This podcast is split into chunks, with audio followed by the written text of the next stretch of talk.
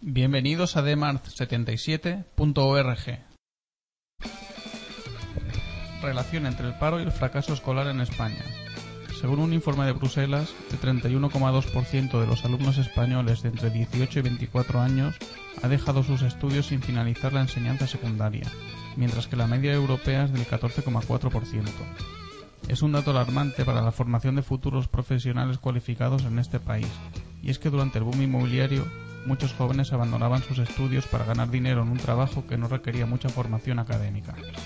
Actualmente, con el estallido de la burbuja inmobiliaria, muchos de estos jóvenes se han quedado sin empleo, sin haber terminado sus estudios, no están realizando ningún curso de formación y en el peor de los casos están endeudados por una hipoteca. La falta de empresas que necesiten trabajadores cualificados tampoco ayuda a incentivar a los alumnos a que terminen sus estudios. Prueba de ello es la cantidad de investigadores que se marchan de España cada año y que no vuelven.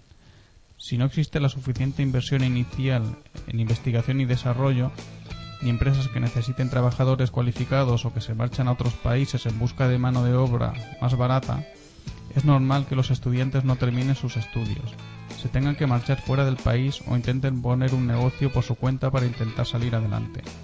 Si no hay empresas a las que les interese venir a España por falta de técnicos cualificados, se genera más paro, y si los pequeños estudiantes ven que sus mayores que tienen una carrera ven que están en paro, se preguntarán para qué sirve estudiar si no hay recompensa. A esta última cuestión tengo que decir que nunca hay que abandonar los estudios. Todo conocimiento adquirido siempre nos será de utilidad, nos culturizará, educará y nos brindará más oportunidades de encontrar un trabajo mejor cualificado.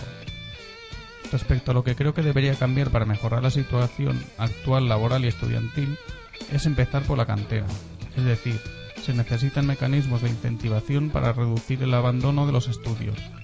En mi opinión, pienso que aquellos alumnos con mejores notas deberían tener una oportunidad complementaria de formación en empresas, y no me refiero a trabajar gratis en una empresa, me refiero a formación. Por ejemplo, la empresa Oracle, por citar una, podría ofrecer una especie de contrato de estudios, por ponerle un nombre, en el que podría dar cursos técnicos gratuitos para el, para el alumno que a la propia empresa le será útil en un futuro para poder encontrar trabajadores cualificados. Lo mismo sería aplicable a la empresa Hewlett Packard o a laboratorios de investigación. Por supuesto, sería necesario incentivar a empresas punteras en el ámbito científico y tecnológico a que se instalasen en nuestro país.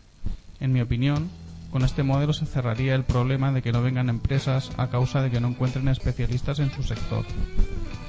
También sería importante ofrecer dentro del contrato de estudios la posibilidad de adquirir parte de la formación en otros países. Esto ayudaría a conocer otras culturas, otros métodos de trabajo, aprender idiomas y a saber desenvolverse en otro entorno que no es el habitual. En definitiva, ayudaría a aumentar el nivel cultural y técnico de una persona.